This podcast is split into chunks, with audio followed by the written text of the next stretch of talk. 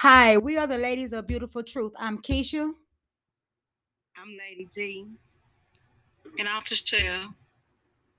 And you must be 18 years or older. Listeners' discretion is advised. Today we will be talking about mental health, the effects it have on the community, and the effects it have on your family.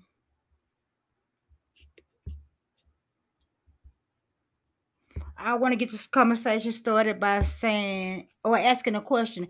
Have any of you ladies ever had depression? Have y'all just been so depressed till y'all didn't know what y'all was gonna do and y'all just stayed in the house and stayed in the slump? Well, I wouldn't necessarily say depression. I would uh say like, you know, just going through life. You know how life has ups and downs like normal stuff, you know. So I wouldn't necessarily say depressed. I say I had some moments in my life where I was like, oh man, where I felt sad, I felt down or whatever, and I just, you know, was in my own bubble, my own world. You know, I didn't really want to be bothered with anybody and things of that nature. So I wouldn't necessarily say it was depression. It was more so like a woosah moment for myself. I would say I mean, at my lowest, um, in my lowest points. You know, after losing my grandmother and a death like that, that was kind of something that I've been at my lowest. And you know, I agree with uh. Like she said, I really can't take depression a lot. Um, and tell you, I did a lot of crying. I did um, say to myself, I just need time to vent and to regather my thoughts. Um, but again, sometimes when death comes, I think it's like a, a grieving process more for me than what I say would be depression. Um, when it comes to Charles, like, if I didn't get this promotion or I feel like I didn't get what I need to be, I feel like I was, I've been in my lowest point before. I was in a depression not too long ago where I didn't come outside. I didn't want nobody to see me. I didn't want nobody to talk to me. I didn't want to talk to nobody. I didn't want nobody to see me. I didn't want to go to the store. I didn't want to do anything but hide in my room. And it was because of something that I was going through medically. Uh, I could say actually I lost all my hair at the top of my head and I had sores covering like 90% of my head and it left me in a depressive state where I just didn't know what to do. I did I mean, I was so confused. I even stopped eating around here. I was gone. I was depressed. So what did y'all do for y'all depression? Well, I would say what worked for me was prayer and meditation because I tell people this first and foremost God can fix anything that money can't buy or any of that. So whenever I felt down, like, you know, I, like when my grandmother passed, that was like a big loss for me, and I took it very hard. But as time had went on, I had gained some strength and became strong to the point where you know now I can deal with it better and smile when when her name comes up or when I talk about her, think about her for that matter. So you know it took some time though, but I'm there. I took the rest of my life. I promise I put um, relationship with God. And I you know, uh, say I wrote down a lot of this goals, you know, um, to deal with it better, you know, so for me, prayer was my number, the one key for it. And just writing down positive goals and trying to stick to them. So that's just how, that's how I, I get little Lord, that's how I see my way through. Um, I couldn't snap out of mine. I was like seriously down. And it I had to go to the doctor. And by me saying I had to go to the doctor, I want to get into the discussion of, you know, some people will tell you you can snap out of it. You know, if you want to, you can do this, you can do that. It's up to you to snap out of it. But sometimes you cannot. I don't care how bad you try. I don't care what you do. You cannot. And you will have to go to the doctor.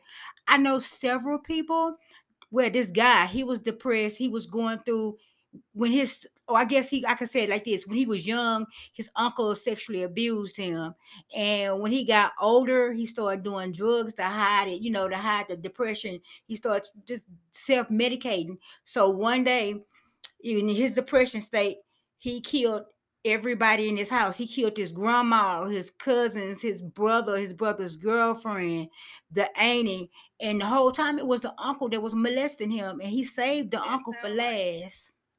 That sounds like depression and like the schizophrenia type of behavior that went on with that young man. Yeah. You know, like and the reason I say that because with schizophrenia, people hear voices in their head, like when they're depressed and stuff, to make them want to do things like kill somebody or be like homicidal or either suicidal for that matter. So that's what it sounds like to me, you know, because like once a depression goes so far, it can turn into other mental illnesses just as well, such as bipolar, schizophrenia, manic depression, you know, etc. It's all form different forms of mental illness. The reason why people do the stuff that they do. Right. I suffer from bipolar depression. But I know this yeah. guy in particular because I went to go see him when he was in jail, and the thing that he said was he just wanted his uncle to pay, and he felt like everybody in his family knew that the man was molesting him, and they didn't do nothing to help him. So he felt that he had to get him back, and it's just, it can be like you said, schizophrenia, and I guess because he was smoking what you call this stuff um wet i want to say he was smoking wet. So that you know added on to it. So i don't know what in his head snapped but he killed everybody.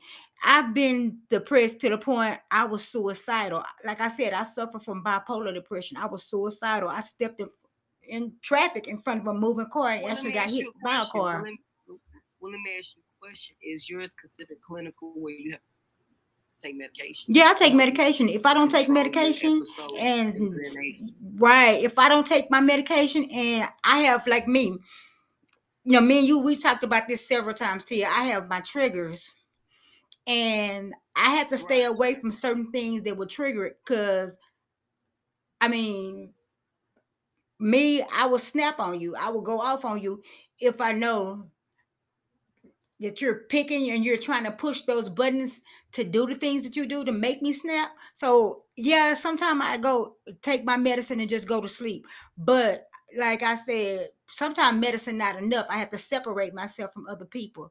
Well, let me ask you this: uh, Do you seek therapy, such as counseling, or maybe seeing a, a psychotherapist? Oh yeah, I see. I go. I go through all that now. Okay. Okay. I go through all of it.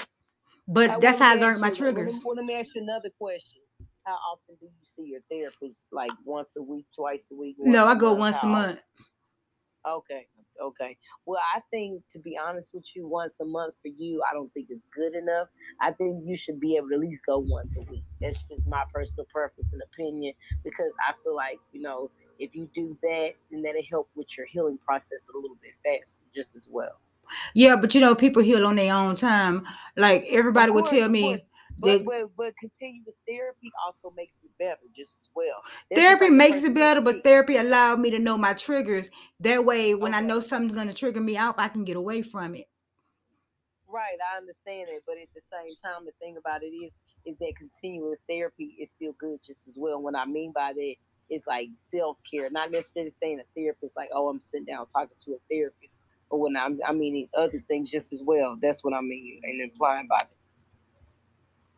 Yeah, that's true. But like I say, in some cases, you know, you could go to all the therapists in the world. I've seen where people have been through therapy. They used to go first started every week, then they got better. It started once a month, then they would go every two months. But like I say, you will always have a trigger it will always be something that you can see, something that you can hear, something that you can smell. It'll trigger it. So therefore, I like I said, I know my triggers. Like I don't often, I don't. Only way I start really going off if I don't take my meds. And a lot of people, they is you know, it's a stigma in the neighborhood where black people don't need therapy; they need Jesus. Black people don't need to go talk to nobody. That's a form of weakness. This is, this is my whole thing. This is my whole thing. Without faith, without works is dead, which eh, you know, which which means you still gotta put your best foot forward. Yet the pastor of the church, say for instance, quote unquote, the pastor of the church, or maybe like you know, some prayer things like that, that helps you know to a certain degree. But at the same time, you still gotta put in the leg work just as well. You know what I'm saying? So when that's considered therapy, that'll also help just as well with the spiritual healing. Just whatever you got to do to heal, you know whether you do yoga, you go get massages, you go get a gym membership. It's all type of ways in healing besides, you know, just therapy, you know. I have a friend. What she do? She goes to the gym a lot. Who? I'm not you. I have a friend. You know, she's been through some childhood trauma that I've been through. The same. I want to say similar. And she goes to the gym a lot to try to work off her aggression, but still, like I say, at the end of the day, she needs her medication. She though. Well, I, I feel, I honestly feel working out is therapeutical, not only physically for your well being, also for your mental state just as well, because of you know the way it makes your body feel and the way it makes you feel mentally, and it's good for like stress, you know, just everyday life type stuff, you know. So it helps release that just as well. So that's why I say it's therapeutical just as well as like if you were to seek therapy, like a therapist.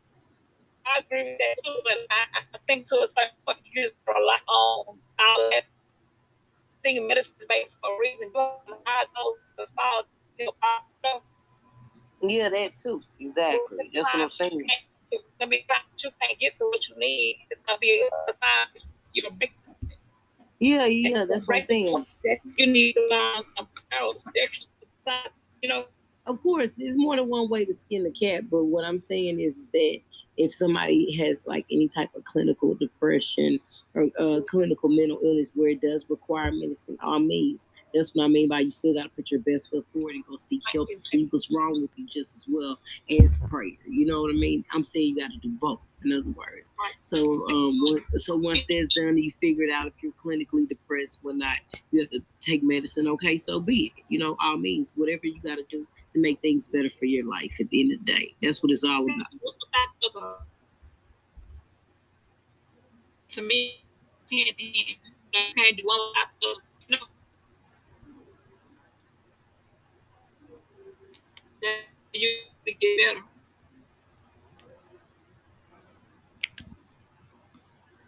I mean, I look at it like this. I do what I can do. You know, a lot of people they don't have insurance. A lot of people don't have the means to go get help. Like you said, a lot of people on the side of the road, they like they can't get help, you know, because they don't have any money. They can't afford to get the mental health. They can't afford to get the medication. So a lot of them they drink a lot. They self medicate, and that right there. I mean, you do what you could do, but the mental. I think the help is the most important thing that you need to get. If you like me, at the time, I didn't know what was wrong with me. I never understood what was wrong with me. And I just knew I kept feeling a certain type of way. So at one point in my life, I was violent, but I didn't know what was making me violent. Then another point in my life, I was crying all the time, just miserable. I didn't know what was making me feel like that. Then another time, I was just every time I get money, I would just go shop, shop, shop, shop, shop till I drop. And I didn't know either. And that was a form of manic, you know, like manic depression. It's a lot of forms of depression and at different times, different, you know, you suffer from different things at different times. And you never know what it is unless you go out and get help. Since we talked about um, exactly. So I want to years on um, what be some topics that good that we can help um, members of years get the kids to go uh, eat young age. Um, but mental uh, mental stability. Um, I just want to put out there that what's school is never soon to child test, see if they I mean, they need help. We as a lot of blacks, we neglect in that point our kids because a lot of grades and the everyday life. I think that the students at least um because they. I've been my grandson went through a depression where he shut down. He wouldn't do no schoolwork. He wouldn't do anything.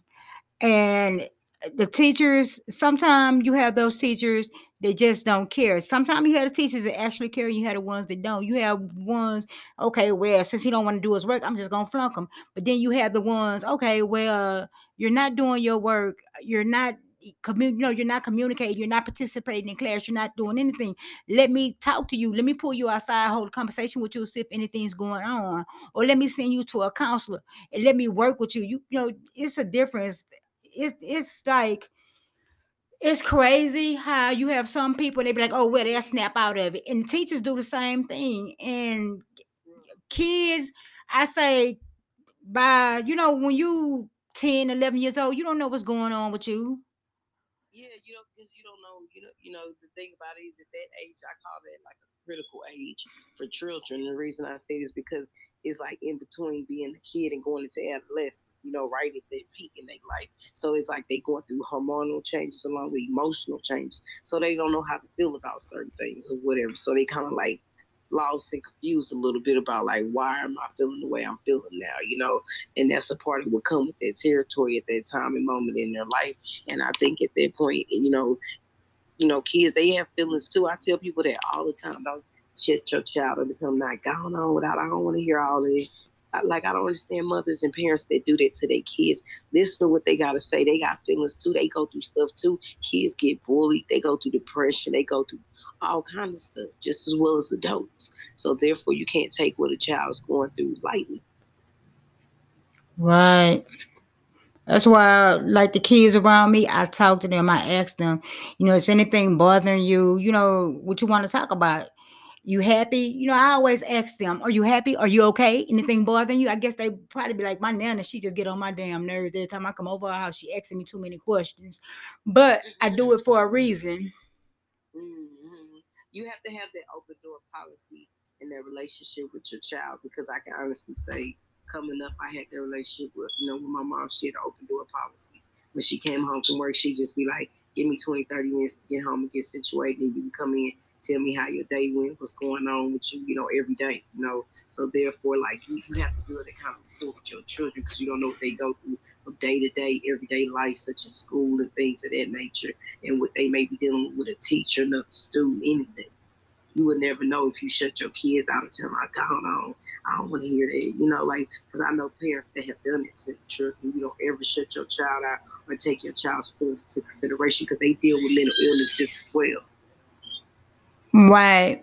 Like I can actually say, and I didn't know at the time, I didn't know what was wrong with myself. So my daughter used to come to me and try to talk to me about certain things, and I was too caught up in my own funk to hear anything about what was going on with her. I didn't bother to say, you know, are you okay? With you know, how was your day at school? I would just try to sleep all day because of the depression that I was going through. And that's why I say it took me a while. It actually took me a while to understand me. Then I went, got help. I didn't get therapy with my daughter, but I learned to communicate with my daughter and I learned to sit down because my daughter also she gets depressed and I didn't and I didn't know at the time when she was depressed and you know some things happened with her. So the thing was I saw it and I understood it, you know, and I was able to talk to her and get an understanding to see exactly what was bothering her. And you know, she got out of her depression but that's good. Like most women, they go through the postpartum depression thing after they had their babies. They do. And it's crazy. Ted, did you go through it after you had your daughter? I, I can honestly say I didn't really go through it like most women did, but I can honestly say I had what's called separation anxiety. And the separation anxiety and the separation anxiety was basically like when I started working after my maternity leave. Well, I say when my baby was four or five months, I started working again. I had the separation anxiety or whatnot, and that was the worst part of it. That, everything else was good, you know. So, Tashia, let me ask you a question. When you went through your depression, because I remember it was a couple times that me and you talked about it. How did you cope? Like, what did you feel?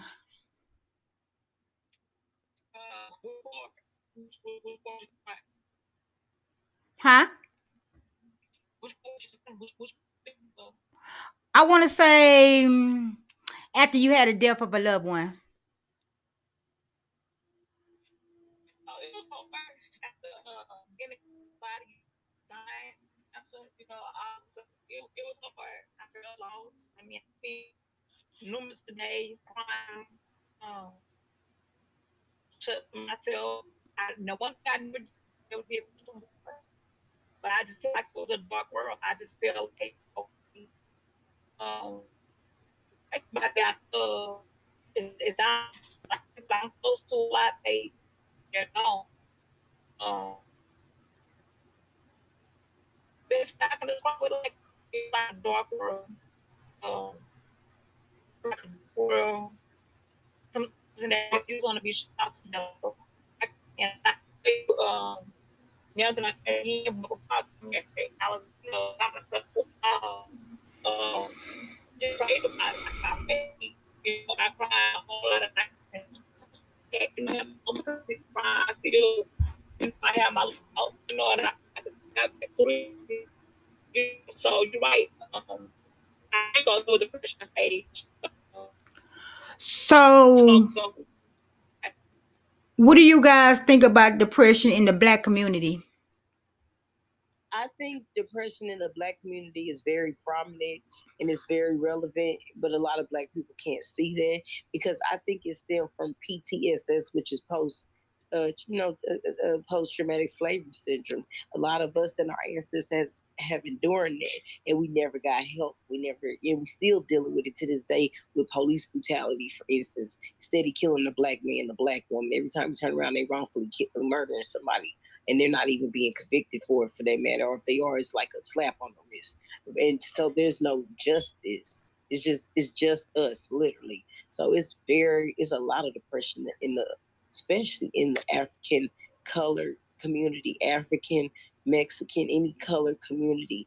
It is bad, bad, but more so in the black community because we're the race that has endured the most pain than any other race ever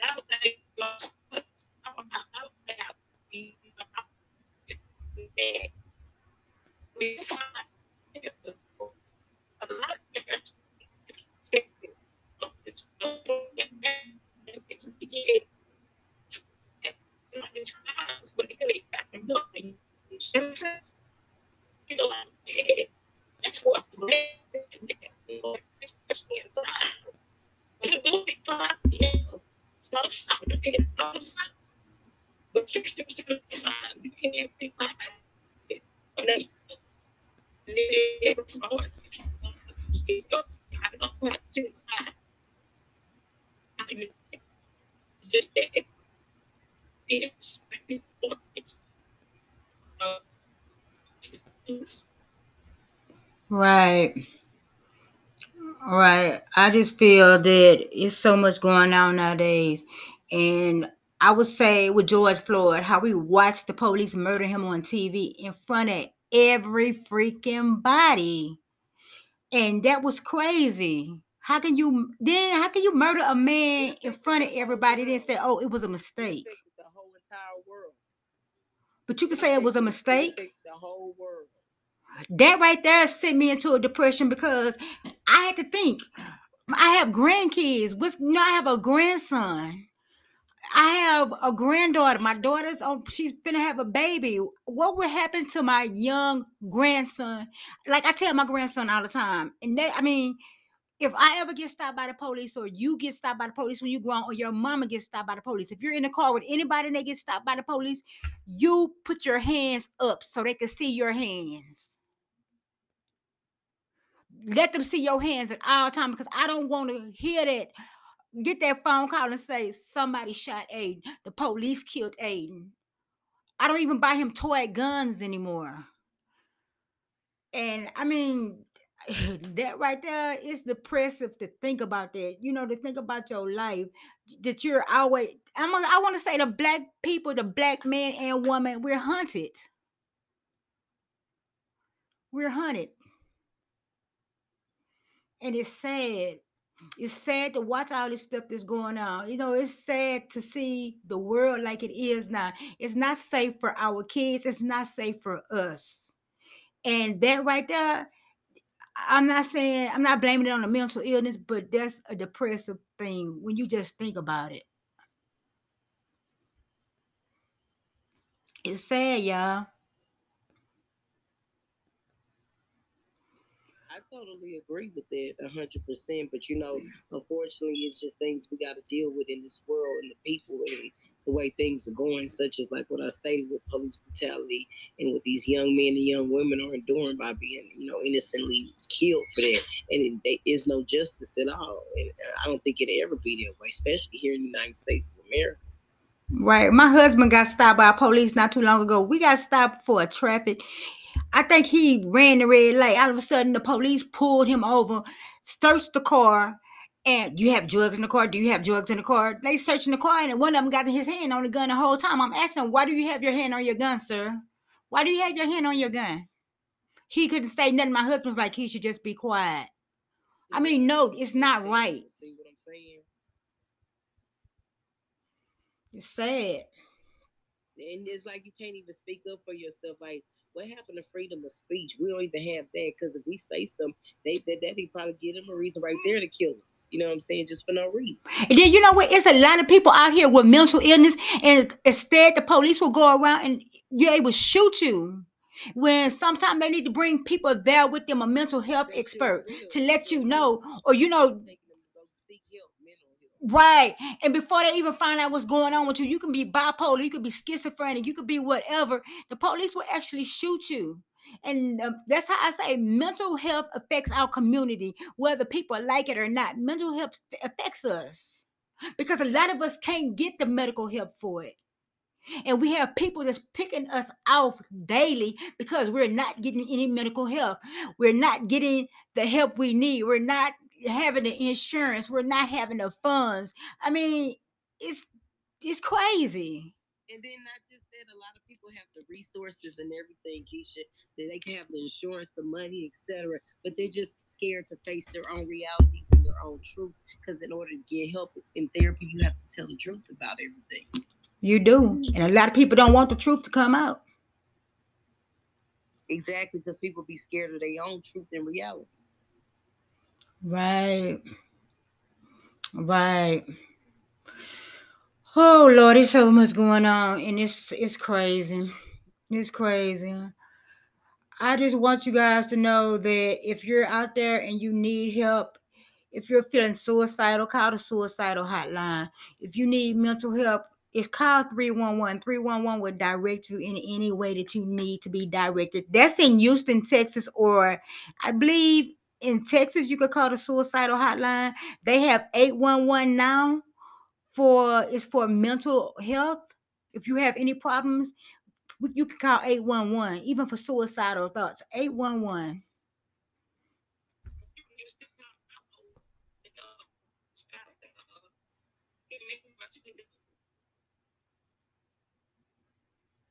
Yep.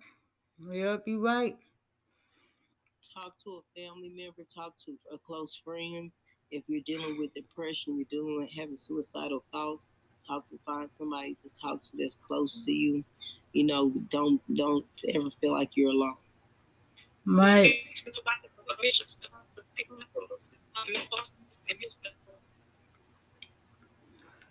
Get that help, people. Get that help because it's serious nowadays. It's serious.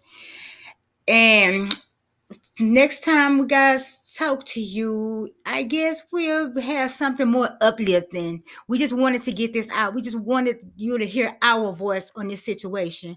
But it's not gonna always be sad. We're not gonna always talk about depression, mental health, abuse, things like that. We're gonna start talking about the community. How can we help? What can we do? Nonprofits, you know, financial literacy, all this credit help. So we're gonna bring you different things, but right now we're just trying to get up. No, just let it go. Let's let all this stuff go. We're trying to make awareness for mental health and how it's important to seek help if needed, and also how it's good to get therapy because without the head, how can the body move? The head leads the body. All right. Until next time, guys. One All right, love. tune